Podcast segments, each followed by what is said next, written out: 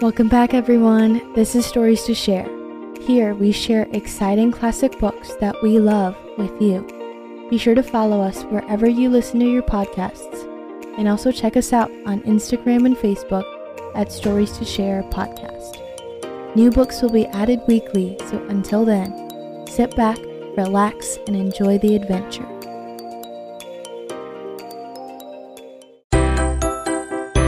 Iggy Peck, Architect Andrea Beaty. Young Iggy Peck is an architect and has been since he was two, when he built a great tower in only an hour with nothing but diapers and glue. Good gracious, Ignatius, his mother exclaimed.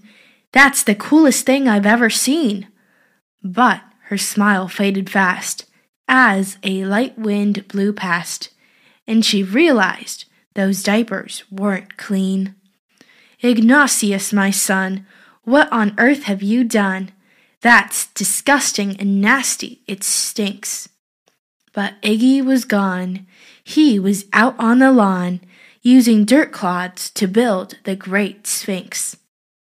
When Iggy was three, his parents could see his unusual passion would stay. He built churches and chapels from peaches and apples, and temples from modeling clay. At dinner one night, to his father's delight, Iggy got a bright gleam in his eye, and out on the porch built the St. Louis Arch from pancakes and coconut pie. Dear Egg had it made until second grade when his teacher was Miss Lila Greer. On the very first day, she had this to say We do not talk of buildings in here, Gothic or Romanesque. I couldn't care less about buildings, ancient or new. She said in her lecture about architecture that it had no place in grade two. That might seem severe, but she was sincere, for when she was no more than seven, she'd had a great fright at a dizzying height in a building so tall it scraped heaven. On an architect's tour of the 95th floor, young Lila got lost from the group. She was found two days later, stuck in an elevator, eating cheese with a French circus troupe. After that day, it's quite safe to say, she thought all building lovers were nuts. As a teacher, she taught that, above all, one ought to avoid them. No ifs, ands, or buts. As you might guess, it would cause Iggy stress to hear such terrible talk. But he didn't hear. He sat in the rear while building a castle out of chalk. You, Iggy Peck, your desk is a wreck. Tear down that castle right now. You will not build in here. Is that perfectly clear? Do you need to see Principal Howie? No, ma'am, Iggy said. He lowered his head and his heart sank down to the floor. With no chance to build, his interest was killed. Now, second grade was a bore. After twelve long days that passed in a haze of reading, writing, and arithmetic, Miss Greer took the class to Blue River Pass for a hike and an old fashioned picnic. They crossed an old trestle to a small island nestled in the heart of a burbling stream. But they no sooner passed than the footbridge collapsed, and Miss Lila Greer started to scream. We're trapped here, oh my! Alas, kids, goodbye! Her eyeballs rolled back in her head.